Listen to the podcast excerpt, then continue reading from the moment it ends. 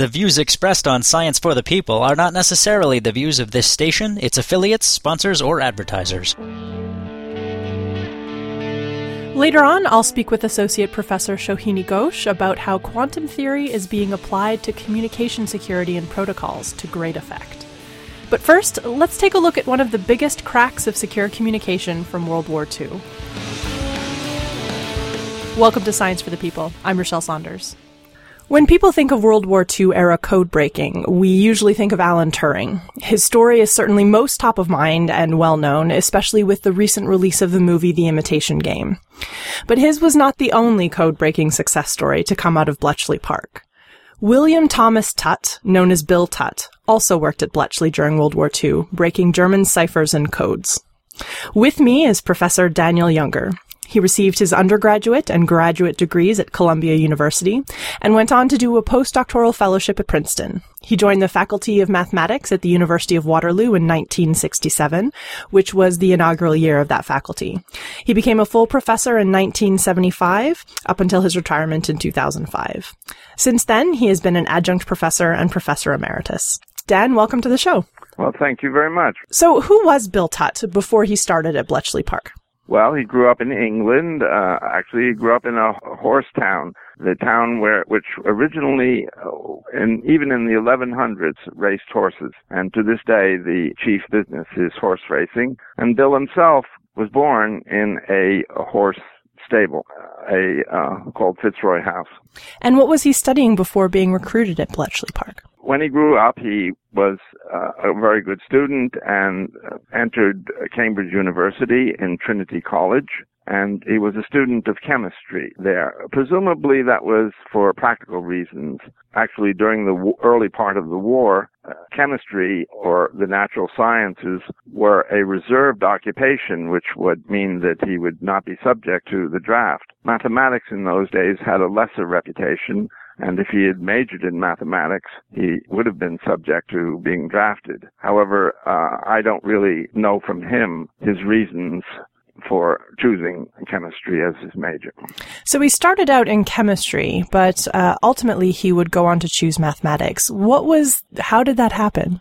Well, although he was studying chemistry and did achieve a first class degree in that subject, he associated himself with three mathematical friends at Trinity who were majors in mathematics. And uh, so the four of them worked together on a mathematical puzzle as undergraduates.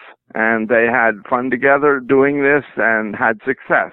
And this problem was trying to divide a square into smaller squares, each of the smaller squares being of a different size. So, do we know how Bill Tutte got recruited, especially given that he was doing chemistry at the time? Yes, after his undergraduate degree, he continued on as a graduate student.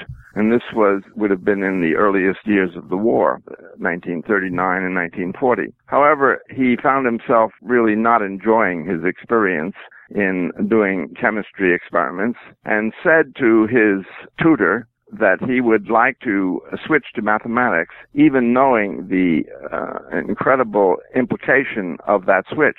And his tutor, Patrick Duff, knew more about such things and he knew uh, somehow about the fact that Bletchley was recruiting. And he sent Bill to a, an interview about which Bill did not understand the consequences.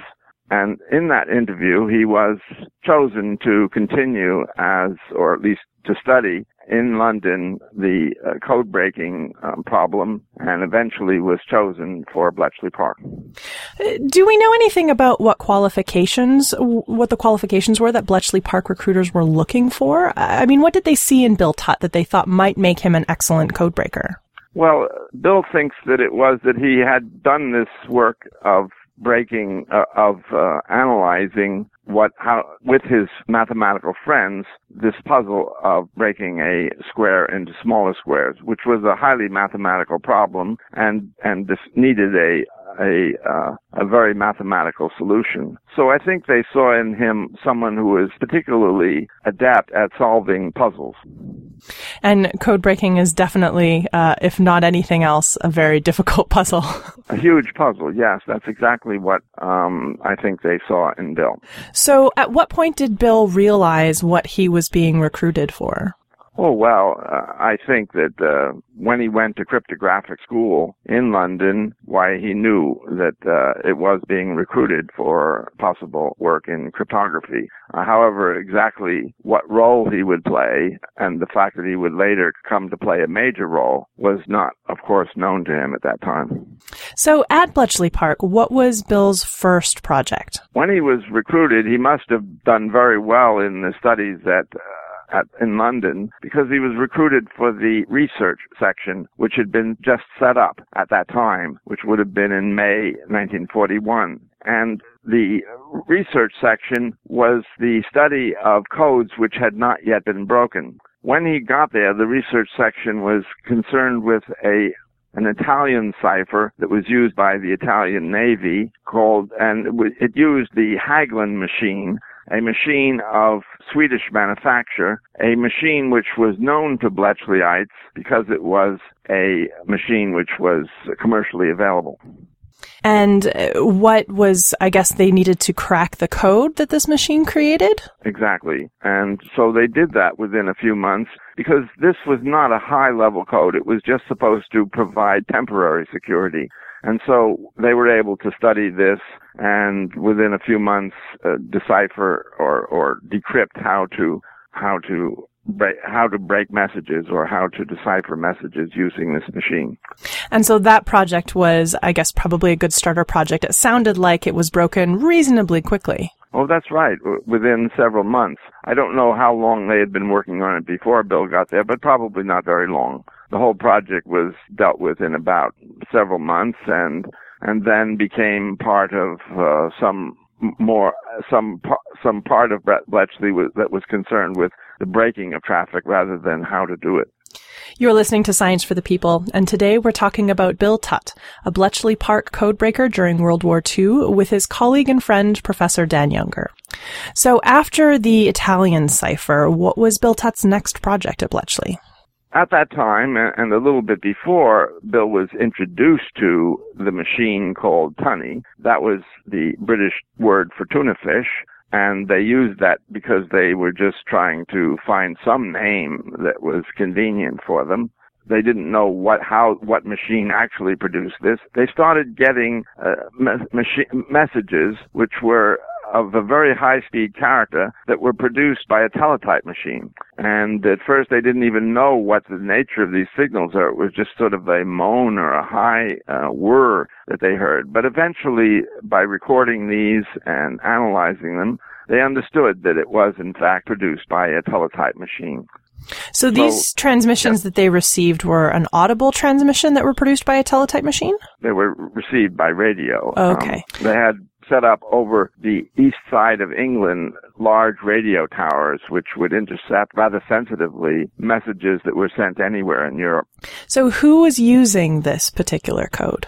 Well, this particular code, I suppose they didn't understand at first, but was used at a high level by the between the high command of the army and Hitler himself in Berlin and near Berlin to the various generals who were in the field, either in Russia or in the Middle East or in Italy. So these were uh, uh used at a very high level, and they were generally strategic type messages. So these were very important messages.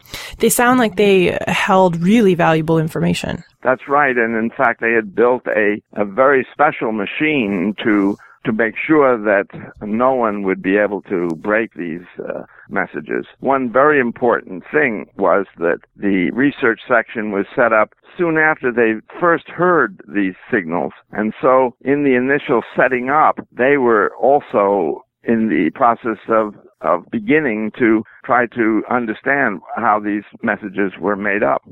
And so, just to be clear for our listeners, this uh, tuni is that the pronunciation correct? Uh, tuni or tunny? Tunny. Tunny. But in North American ter- terminology, it would be tuna fish. Okay. Um, so this tunny code, it has nothing to do with the Enigma code that obviously has been popularized and a lot of people know about.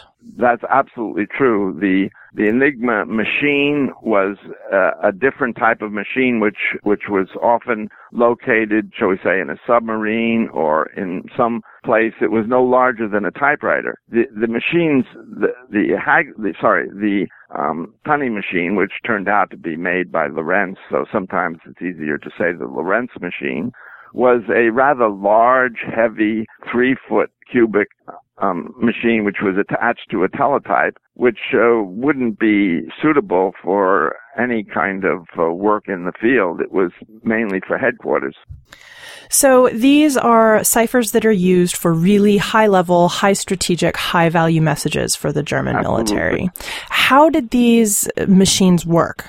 Well, they take the message and that comes off a teletype and add another message of the same type to send a message over the over a radio link which has um, the same character as a teletype message except that it's been um, obfuscated by this uh, addition of two messages the added message is called the key, the, the, the, part that's being produced by the machine. So it's essentially taking other messages, putting them into the important message and sort of mixing things around so it's hard to tell what the real message is. Yes, and this, this key, this added message was gotten by using uh, 12 different rotors and, and whirling them around and they had different sizes and different interactions so as to make a very confusing pattern. So it sounds like Bill Tutte had quite a challenge ahead of him. Um, what did the team at Bletchley have to work with to try and crack this cipher? Well, one of the important things in in uh, sending such messages was that one should always uh, um, change the setting of the machine, the setting of the enciphering machine, every time one sends a new message. And so in a, in a particular case, why they forgot to do this, and they sent the same message twice, and now sending the same message twice with the same encoding should produce the same effect, which if it did, wouldn't be at all helpful. But since they were sending it again, well, they put in maybe an extra space at the end of a sentence, or they said didn't instead of did not. And so they, they actually were coding a slightly different message. And sending two slightly different messages on the same setting is a very grave fault called the depth by Bletchleyites. And the depth was usable to uh, figure out what the added message was. And so by the time Bill came along, they'd had a, a key, a, a section of key that is the part that's actually added of 4,000 letters, which they didn't know what to do with.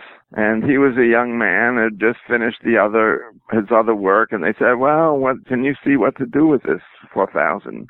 Letter uh, section of key. And so he was presented with it. And several weeks later, not longer than that, maybe a month or so, why he came up with this um, idea or this, he slowly began to figure out what the, not what the message was, but what the actual structure of the machine that produced this.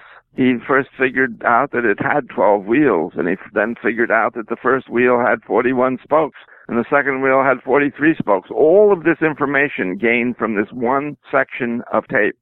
Wow, that's amazing that somebody can look at w- what I'm assuming to most of us would would appear to be gibberish and be able to figure out the physical um, dimension, or not dimensions, but the the physical machine to some extent. That's fascinating. Absolutely, as as as after that was done, it was as if they'd had an actual machine there in their laboratory. They didn't really need a machine. Uh, they didn't need somebody to capture a machine or anything like that because they effectively had one sitting in front of them.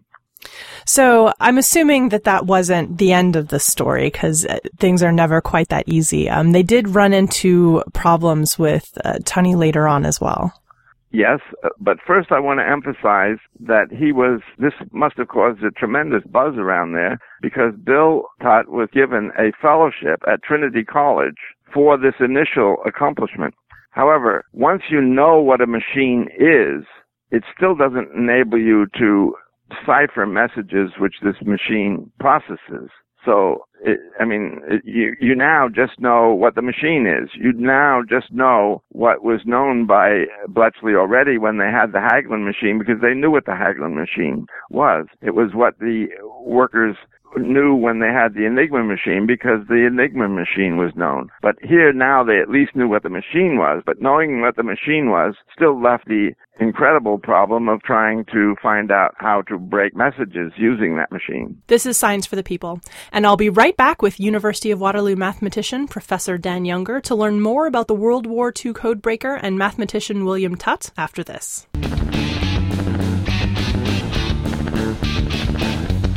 Science for the People is a weekly radio show exploring everyday life from a scientific perspective.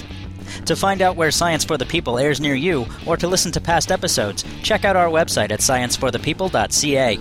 You'll also find links to connect with us on Facebook, Twitter, and Google, or to subscribe to the podcast in iTunes. And now, back to the show. Welcome back to Science for the People. I'm Rochelle Saunders. With me is Professor Dan Younger, a colleague and friend of Bill Tutte, a Bletchley Park mathematician who broke the World War II Lorenz cipher. Okay, so they understand to some extent how the machine works or what it sort of looks like at a, at a fairly high level. What's the next step for Bill Tutte? For a while, they depended on mistakes which were made in the use of the machine, the sending of two messages in, with using the same key. But and they also depended somewhat on the fact that the uh, setting of the machine was put as the first 12 letters in sending a message. But eventually they stopped. They realized that that wasn't a good thing to do. And so they, they cleared up, they, they fixed that particular flaw in their way of, uh, of using the machine. And then it, they were left with what Bill Tutte in the winter of 43 called their winter of discontent when they could no longer decipher messages that were produced by the Tunny machine. But it was then that Tutte came up with the method for breaking messages by Tunny. So what was that method? I, I believe this is the statistical method? Absolutely, yes the statistical method takes advantage of the characteristics of the code that's used for uh, encoding uh, messages by teletype. When the in, a message by teletype, when they set up the code, they made it so that uh, common letters such as E would have less holes in the tape than obscure letters like Q. And because of that, a machine can, if they compare messages that can determine whether it's more likely the machine that, that a message is actually a true message or one which is not uh, a valid message based on whether it has whether it uses fewer holes than than if it was interpreted another way. And this statistical idea was what was the basis of Tutte's procedure. However, um, he actually was able to say that even in a more particular way, one could do this hole by hole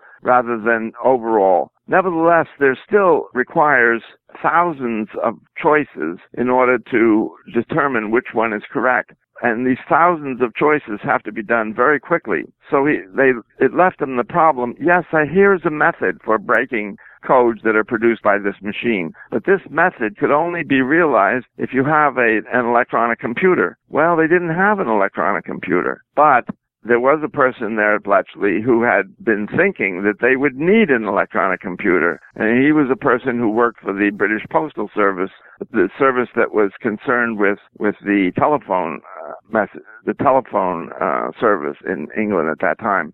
And he was therefore using and, and thinking that electronic methods would be necessary. And so he and his co-workers developed an electronic computer that actually realizes Tutte's statistical method for breaking codes. So is this machine the Colossus? It is. It's, it was a machine giant by those standards and still giant today, which was named by the British Colossus. Now, Colossus, I have read a little bit about, and uh, I understand that Colossus has a lot of vacuum tubes built into it. It's a very, I've heard it's a very um, mechanical machine. Of course, we think of computers today as kind of boxes where all of the mechanics is hidden away from us. But uh, based on pictures of Colossus, it was a very like you could th- you could see the bits moving around, which seems like it would be very different from what we call a computer today. Well, I think I would not like to emphasize the distinctions because the vacuum tubes were electronic. As it wasn't based on on on a mechanical turning. The machine which was used at uh, to break the Enigma did involve electromechanical parts, but the the important thing is that uh, essentially vacuum tubes were and are equivalent to uh, transistors. And so all of this is done in a way that you characterize as in a hidden way because it's all just based on the passing of elect- electrons. So was Colossus built specifically to be able to help uh, them break the Lorenz cipher, or was it built more generally and then sort of applied for or programmed to be able to deal with the Lorenz cipher? The parts of it were built really for electronic switching relative to the telephone service. However, in in the way in which they configured it, it was specifically built to realize Bill Tutte's statistical method. So Bill Tutte's work allowed it to be possible for a machine to actually make it through all of the potential combinations. Is that is that a, a pretty good understanding? That was a very well said statement. Yes, that's exactly what it does. So what happened to Colossus after the war?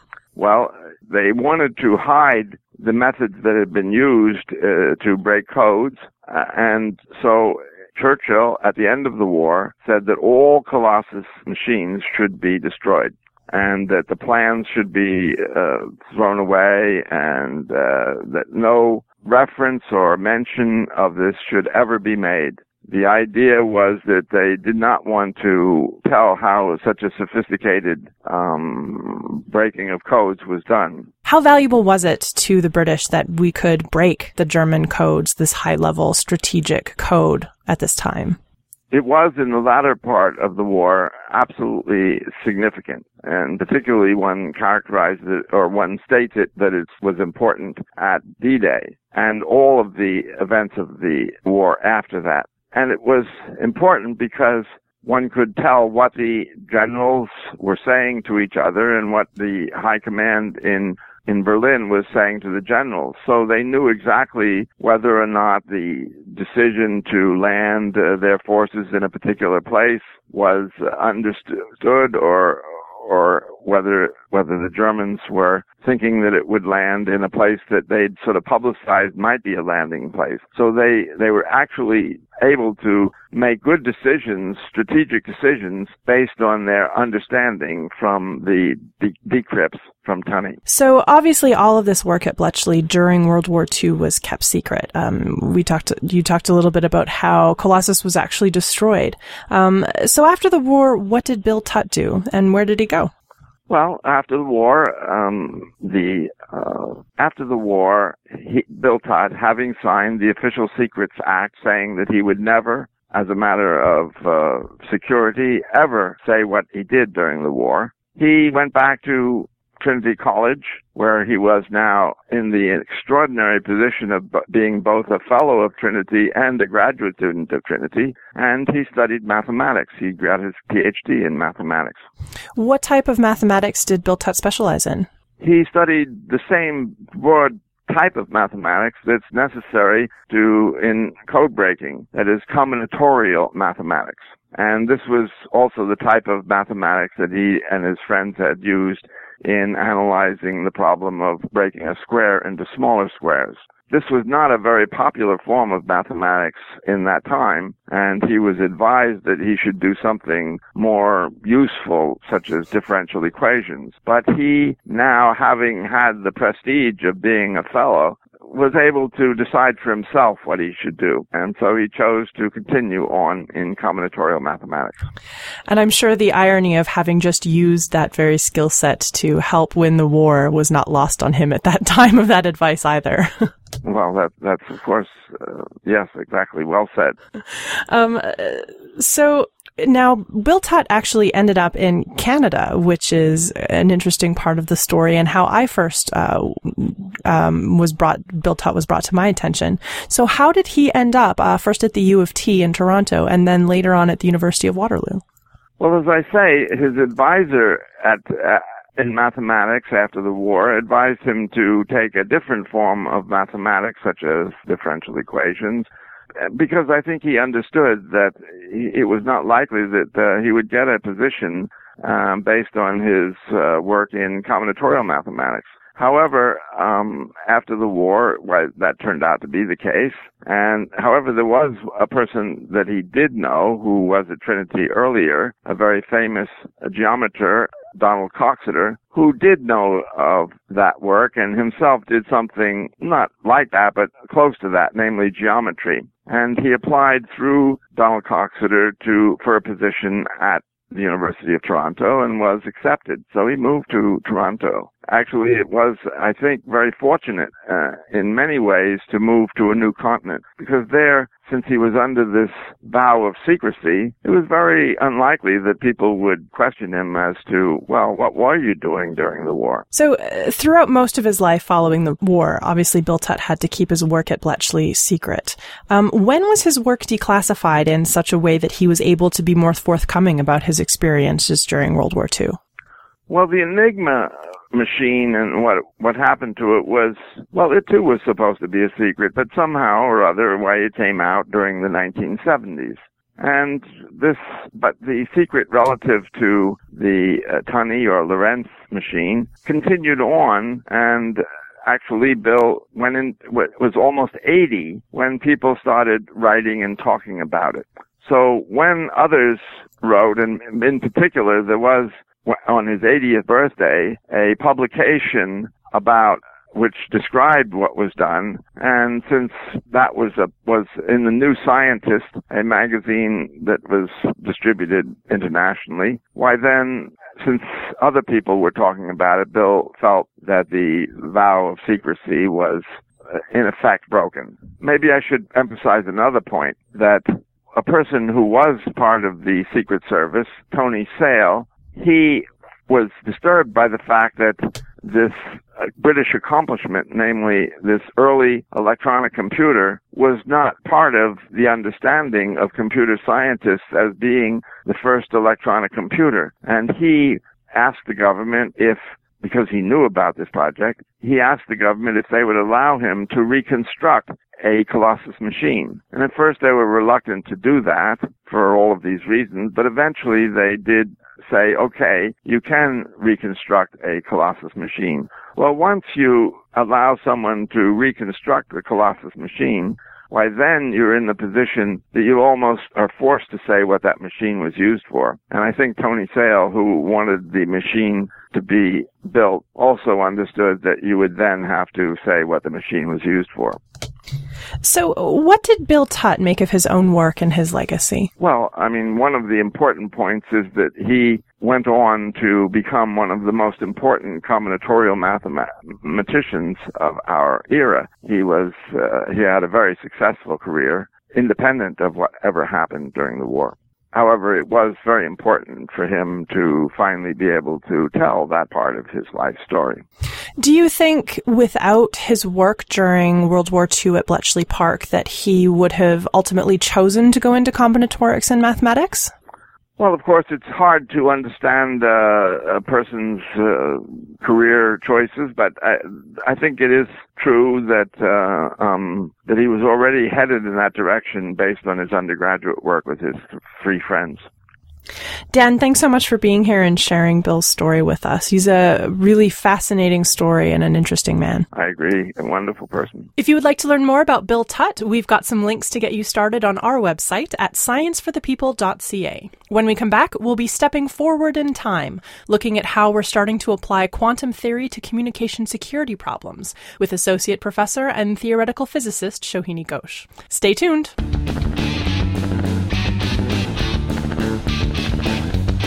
Science for the People is a weekly radio show exploring everyday life from a scientific perspective. To find out where Science for the People airs near you, or to listen to past episodes, check out our website at scienceforthepeople.ca. You'll also find links to connect with us on Facebook, Twitter, and Google, or to subscribe to the podcast in iTunes. And now, back to the show. Welcome back to Science for the People. With me is Shohini Ghose, an associate professor of physics and computer science and director of the Center for Women in Science at Wilfrid Laurier University in Waterloo, Canada. She's a theoretical physicist who examines how the laws of quantum physics might be harnessed to transform computation and communication. Her research and teaching has earned her numerous awards, including a Women of Waterloo Education Award and a prestigious TED Fellowship. She's an affiliate of the Perimeter Institute for Theoretical Physics and the Institute for Quantum Computing at the University of Waterloo. Shohini, welcome to the show. Thanks very much.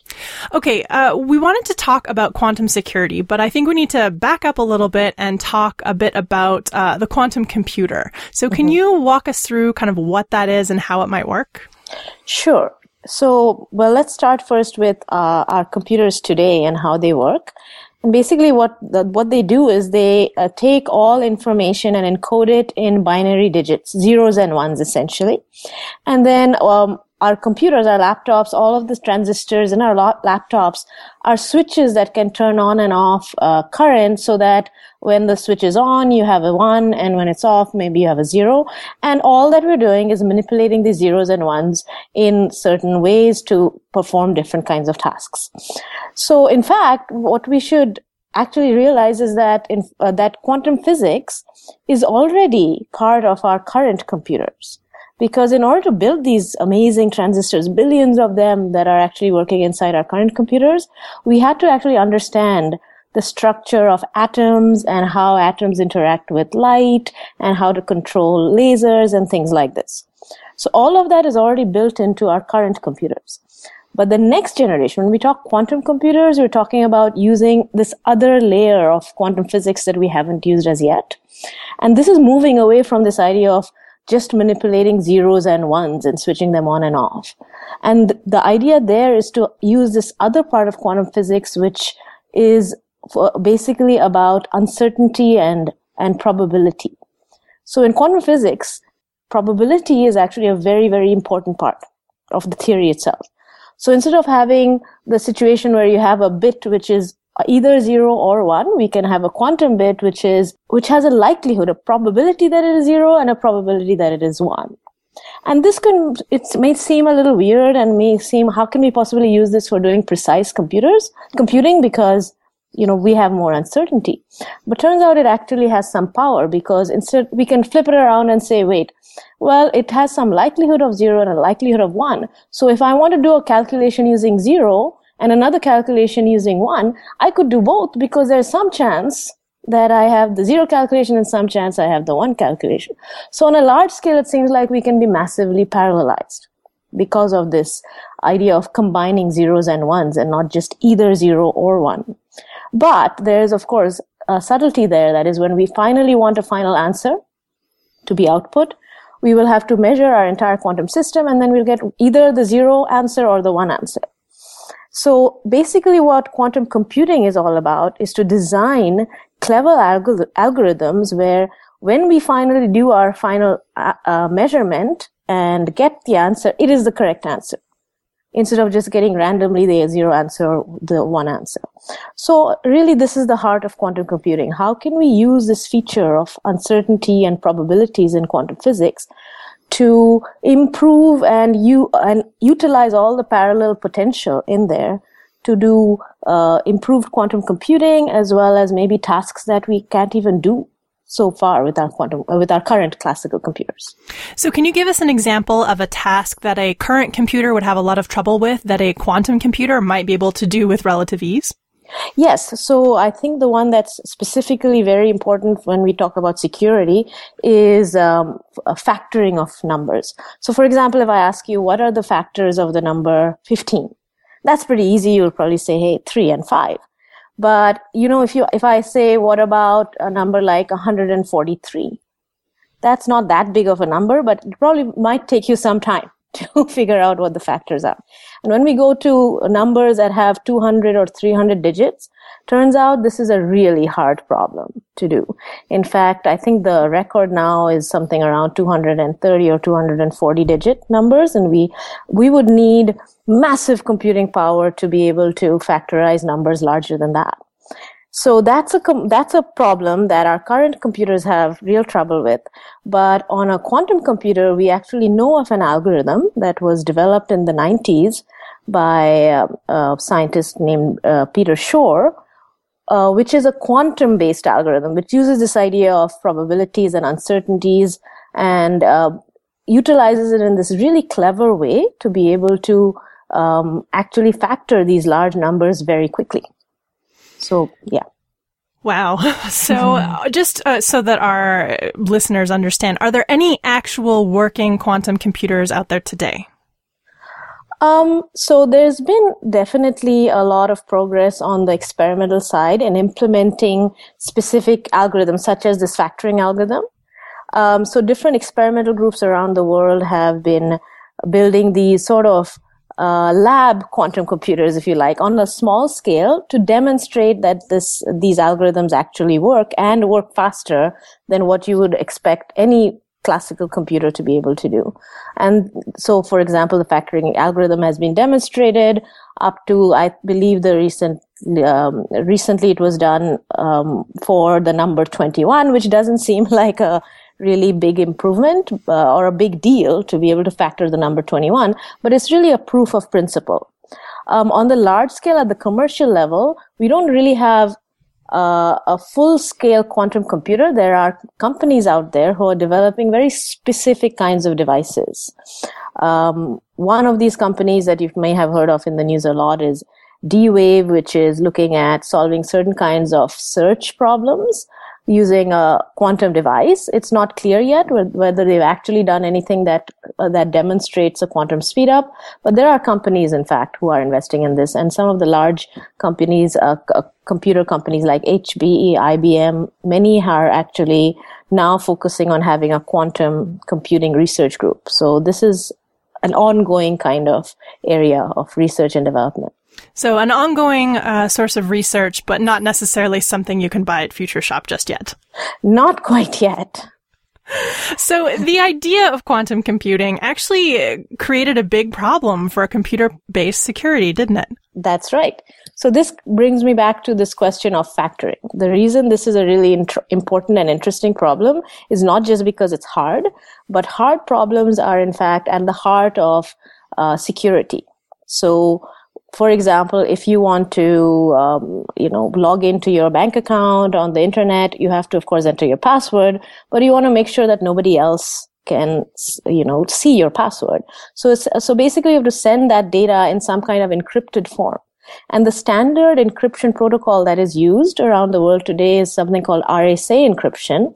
And that encryption basically relies on this idea that there's some secret key that only you and the bank have and that that key is basically the factors of some very large prime number, uh, uh, a, lar- uh, a very large number, the prime factors of a very large number. And so if anybody else wants to actually find that key, they would have to, the only access they have is this large number and they would have to, in fact, figure out what those prime factors are in order to be able to break into your uh, bank account.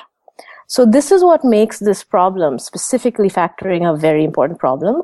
So as soon as uh, the as Shor's algorithm was developed, people started realizing, oh wait, now if this fa- this algorithm is actually in- implemented on a quantum computer, it could break all the current uh, encryption protocols we have in minutes. So this, of course, causes all kinds of issues around security for um, you know not just us personally with our with all of our information but of course governments and you know organizations around the world who rely on privacy so how well i guess our current standards probably wouldn't work very well in an era of quantum computing like you say it sounds mm-hmm. like it would be very easy to crack something mm-hmm. Well, easy in the sense that once we have a working compu- quantum computer, the latest um, encryption standards use um, numbers, these large numbers that have that have uh, that have maybe two prime numbers that the, they are uh, that you multiply together to get this large number. Well, the the large number itself has maybe uh, I believe we're talking about um, uh, a thousand to two thousand bit number in binary um, digits, and those uh, a two thousand bit number turns out to be much larger than um, the current record for the uh, size of a number that has been factorized. So using classical computers, these kinds of encryptions seem to be pretty safe for now. But a quantum computer, as I said, with about, you know, a few thousand bit computer, which is really, you know, small relative to the size of the number of bits used in our current regular classical computers.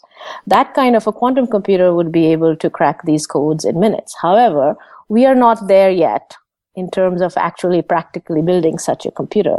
There are many efforts around the world, but turns out quantum information is very fragile. So it's very difficult to be able to control the the actual algorithm implementation on a quantum computer. And although we know the algorithm, it's hard to control it. So it's an engineering task. And um, but once we maybe have a breakthrough where we can actually um, control these tasks and implement them well, then yes, we do have a big problem. Okay, so this is not something that we that necessarily the average person on the street needs to worry about right now. Our credit card information is currently well, safe, let's say safe. Yes, um, so nothing to worry about right now. but we certainly don't want to wait to deal with this problem until the point when quantum computing becomes a real thing. So there has actually already been a lot of steps taken to create uh, security protocols that work within a quantum computing environment. That's right. So interestingly, on one hand, quantum computers can break the, our current encryption standards, but the solution may also be offered through quantum mechanics. So as I was saying, um, quantum theory has at its heart this idea of uncertainty and probabilities and such. And um, you've probably heard of this well-known principle called the Heisenberg uncertainty principle, which basically says that at the quantum level there are certain properties of an of a system that cannot be known precisely at the same time. So, for example, let's say you have a GPS and you, you and you use it, you can see where you are located on the planet and you can also tell how fast you're going. Let's say you're in your car, it'll tell you which direction you're going, how fast you're going. Well, all that information, although at the classical level, seems like we have all that information, there is some level of precision to how well we can know these kinds of um, uh, information. So, in fact, at the quantum level, when we talk about the location and the motion of an electron or an atom, turns out you cannot precisely know both its position and its momentum, which is how fast it's going and where it's going. You cannot know the, both of these kinds of properties exactly at the same time. And there are other such sets of properties. For example, if you have um, light, uh, light has a property called polarization. And yeah, I'm sure you've heard of polarized glasses, and which actually, in fact, use exactly this property of light to block the polarization in a particular direction, which means there's light, less light that um, enters your eyes. So those are the polarized sunglasses. So polarization is actually something that when we have we have sunlight, we have polarization in many different directions. But if you can take polarization and prepare it so that it is only, let's say, in the horizontal direction, then we, if somebody is trying to um, observe that light, then they would need an analyzer which is aligned along that vertical um, direction as well to be able to see the um, the light and uh, observe it.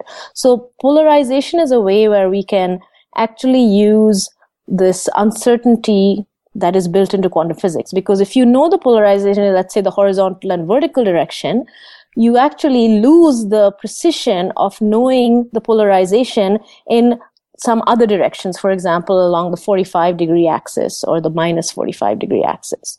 So the idea behind um, this is to try to generate a secret key between two parties who want to communicate, Alice and Bob, which is not known to anybody else. So Alice and Bob are trying to generate a key that nobody else can know. And what they do is Alice will randomly pick a polarization direction and prepare her photon, which is a packet of light, along that polarization direction and send it off to Bob. And she'll do this for many such um, uh, photons. On Bob, Bob's side, he will randomly pick a direction along which to observe the polarization. And they'll, they both have um, their choice of picking randomly from one of two different polarization directions, two sets of polarization direction. And so if their polarization directions actually randomly agree, then they will all, they will both know the correct direction of polarization. So Bob will be able to accurately measure Alice's sent photon, um, the polarization of Alice's photon, if he by some by random chance happens to pick the same direction to measure the polarization. However, if he happens to randomly pick the wrong direction, he's not going to get the correct polarization that Alice has sent. So what, uh, at the end of this whole protocol, after many, many photons have been sent, Alice and Bob compare what were their choices for the polarization directions, not the actual polarization that was actually sent, just what directions that they picked. So they throw away all of the uh, outcomes where their polarization direction randomly disagreed and only kept keep the outcomes where their polarizations agreed. And in this way, they know that they have both got the same uh, polarization and they've observed the same polarization. What Alice sends is what Bob receives. So they've created a key. For example, if I call horizontal being zero and vertical being one, or plus 45 degrees being zero and minus 45 degrees being one, no matter what the choices were, Alice and Bob will agree on their, on their string of zeros and ones. So they have both on each side generated a common string. However, if there's somebody who's uh, um, listening in or trying to steal the string, they would not have known ahead of time either how to observe, what direction to observe the polarization in. So they would not necessarily be able to have the correct outcomes as well. This is really one of, I find one of the more fascinating parts of some quantum security ideas is, you know, throughout history, uh, sending codes back and forth or keys in order to read codes, there's always been this element of risk. You don't know who's eavesdropping. Uh, you don't know if they've got the data or not. Yeah. Um, but what's really kind of cool about these quantum security protocols is we would actually, in these cases, know if someone had intercepted the message. That's exactly right. There is no way for an eavesdropper to actually listen in to the message without this, without leaving some trace. That's another amazing property of this whole uncertainty business. So, um, anytime an eavesdropper tries to listen in, it will disturb the actual signal that's being sent from Alice to Bob. So that can be detected. There are protocols by which Alice and Bob will compare their parts of the key and know if there has been an eavesdropper or not. So there is no way to be completely secret. And that's really why this is a, provably secure way of, of, of, generating keys. Because even if Eve, the eavesdropper, had a quantum computer, she would still not be able to hide herself perfectly from Alice and Bob. So she could read the message, but she wouldn't be able to hide the fact that she read the message, basically. Yeah, basically she could. For example, she could intercept the, the message and steal it and then try to replace it, right? She could read the message and then she could try to replace it so that Bob, she's trying to fool Bob into thinking that her replaced message is the correct message. But actually Alice and Bob can do some communication and can figure out that she has replaced the message. Okay, so, so yeah. is this just a theory right now, a hypothetical, or are there real practical applications of this working in the world right now? No, in fact, uh, this quantum key distribution protocol is w- one of the most advanced of the quant- new new generation of quantum technologies that people are working on. There are again companies out there that are actually building quantum devices, commercial key distribution devices. I believe there's an American company. There's also a, a company in Europe uh, based in Geneva, I believe, that are actually producing these devices. And uh, as I said, the the standard implementation of this is with lasers and light pulses, and we, you know, that's a pretty well established technology already, which is why this particular protocol is pretty well advanced.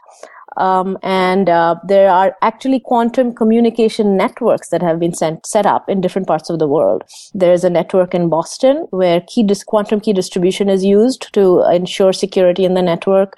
Um, in the Geneva area, uh, there were there's also a network, and in fact, I believe in one of the uh, local elections in Switzerland, uh, the the quantum key distribution technique was used to try to ensure security in the voting process itself. And that was used mostly as a way to prove that this protocol works. Um, that being said, I do want to mention though that the practical devices that are being sold, we have to be really careful to make sure that they really are as secure as they claim to be. Because quantum key distribution, as I said, is literally unconditionally secure, meaning no matter what computer or eavesdropping device you may have, regardless of how good it is, you should not be able to break the key. No, given the current known laws of physics, there is no device out there. We can prove that you cannot build a device to break this. However, current uh, technology has, of course, errors and flaws. And there's, in fact, a, a research group whose uh, research goal is to try to hack into existing current practical devices. And they have been, in fact, able to hack into most of the devices that are actually commercially available. And that is basically not based on violating some laws of physics, but by showing that there's certain vulnerabilities in the practical system in terms of how good are the photon detectors, how good is your, um, you know, your channel itself, and things like this. So there's still room for Im- improvement in that area. So you mentioned lasers, and that strikes me as something that probably the average person on the street wouldn't be able to get a hold of. So I'm assuming these devices, the ones that are currently available, are probably pretty expensive? I'd say so, yeah. And what about difficulty level? Are they difficult to learn how to use? Is this something that you kind of have to be trained in quantum physics and really understand it? Or is it something that, you know, I'm thinking a business user working at, at, at IBM would be able to do? No, so um, yeah, th- as I said, this is not stuff you can buy off the shelf as yet, and certainly they are. I'm I'm sure they are very very expensive. Um, their client lists, prob- the company's client lists probably include, you know, governments and banks and, you know, major organizations. But that being said, the quantum part of the protocol should really be a black box for the, for the user. So apart from the actual quantum key distribution part, which requires, you know, generating these polarization states of light and sending them and making sure that the photon detectors on the other side work well, those parts are all part of a black box, which basically it's sort of like, you know, when you buy a laptop or you buy some a Blu-ray player, you don't have to know how the actual Blu-ray laser works inside a Blu-ray, Blu-ray player to be able to use the player. So similarly, these devices for the, for the commercial market, they are being they are being de- designed in such a way that when you buy the device, of, of course, there's some kind of instruction manual, but it's not at the level where you actually have to know the quantum physics to be able to operate the device. Otherwise, you're right. It's not going to be very easy to operate it. Now, obviously, if the desired device fails and you have to fix it, you may want to know some quantum physics, but most likely you'll send it back to the company. So, uh, if I asked you to just speculate for a second. Uh, your best guess. When would something like this be available to the more, let's say, mass market consumer? Well, as I said, in principle, if your small business can afford it, these companies are on the internet. You can look up their websites. I believe the one in the Boston, New York area is called MagiQ. And you can go to their websites and they try to explain how their device works. And if you contact them, they can give you a price list. And in principle, you can buy them. But as I said, they might not be too affordable right now. So, but the technology keeps getting better. So like every other technology, prices will, will decrease over time. But this is the kind of security protocol that you want, you know, major organizations to implement, like the bank, so that you on your side, you don't have to necessarily do much. You want to, you want to get to a point where you sort of log in and you're not even seeing that there's a quantum key distribution that's happening, which is ensuring the safety of your password. That should all happen in the background. Maybe you'll be asked to, you know, have some off the shelf device that you plug into your current laptop. Maybe that will be how it will be um, distributed. But all of the sort of heavy lifting in terms of setting up the network and having the, the quantum protocols that are ensuring the, you know, the security. That stuff that I guess when you turn on your laptop or when you're using some device on some open um, network, you shouldn't necessarily see all that as a user apart from buying maybe a device that maybe you plug into your computer. I do hope that one day I might be able to say that my iPhone is legitimately quantum inside. That would be very exciting for me. it already is, thanks to all of the transistors in there anyway. That's what I call my device, a quantum device. so just to uh, end, you mentioned that there's still some engineering things to work out as to, and that people are trying to hack into uh, to some of the actual engineering of the devices. Mm-hmm. Um, but what are some of the other research research questions or challenges that we're still working on with this research? So I think we're kind of just scratching the surface when it comes to exploiting all these weird properties of, of quantum physics. Um, one of the things that I myself and many other researchers around the world are looking at is to try to see how else can we harness the laws of quantum physics for communication in large scale networks. So, so far I've sort of talked about when, you know, one person, Alice, is trying to send a message to another person, Bob, or when you are as an individual logging into your uh, specific bank account. But what if we have a, a, group of people who are trying to communicate, or maybe in the group somebody wants to communicate privately with you know two other people in the group, or maybe you want to be you want to make a statement or or tell everybody something but you don't want people to know who you are. So anonymity is another aspect here. Um, privacy and security comes up in all kinds of large scale applications. For example like in voting. And we all know what a huge you know issue that is. Ensuring you know privacy and, and you know no and complete security of the ballot is a real major challenge. So these are some of the questions that i think uh, quantum physics may have an answer to.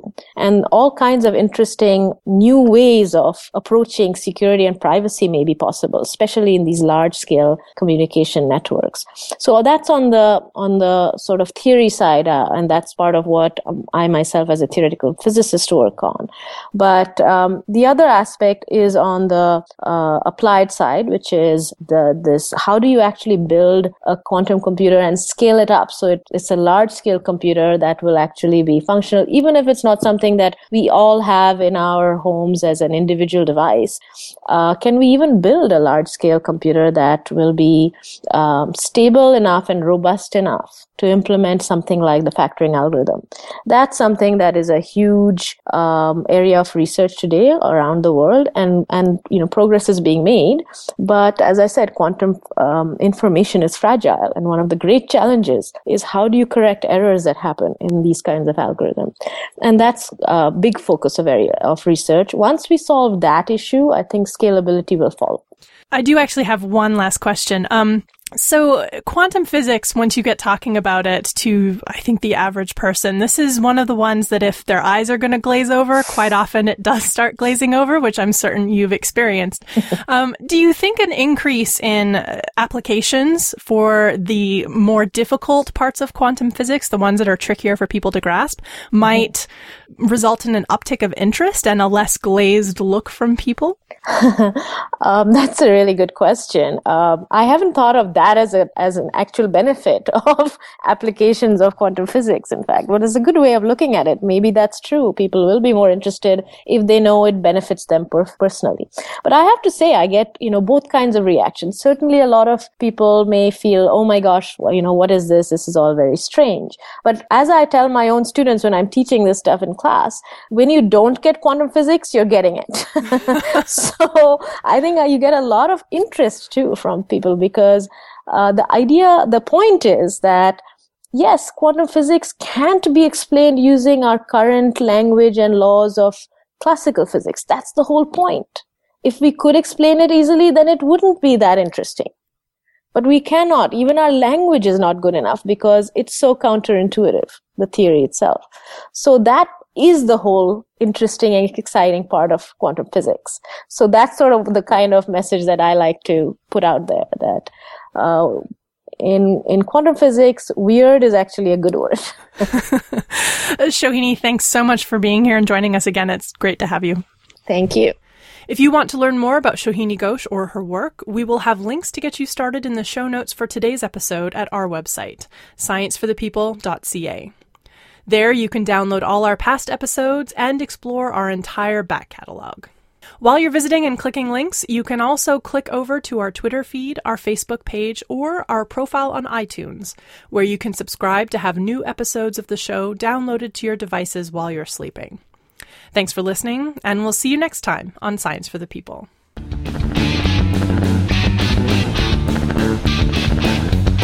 Science for the People is recorded in Edmonton, Alberta. The show is produced by Rachelle Saunders. Ryan Bromsgrove is our promotions manager. Our social media manager is Chelsea Butler. K.O. Myers updates our website. Helen Quivalon is our publishing liaison. Ed Haynes is our guest coordinator. We get research help from Josh Witten. The show is edited by K.O. Myers and Ryan Bromsgrove. Our theme song was written and recorded by Fractal Pattern, and its title is Binary Consequence. The show is hosted by Rachelle Saunders, Marie Claire Shanahan, and me, Desiree Schell.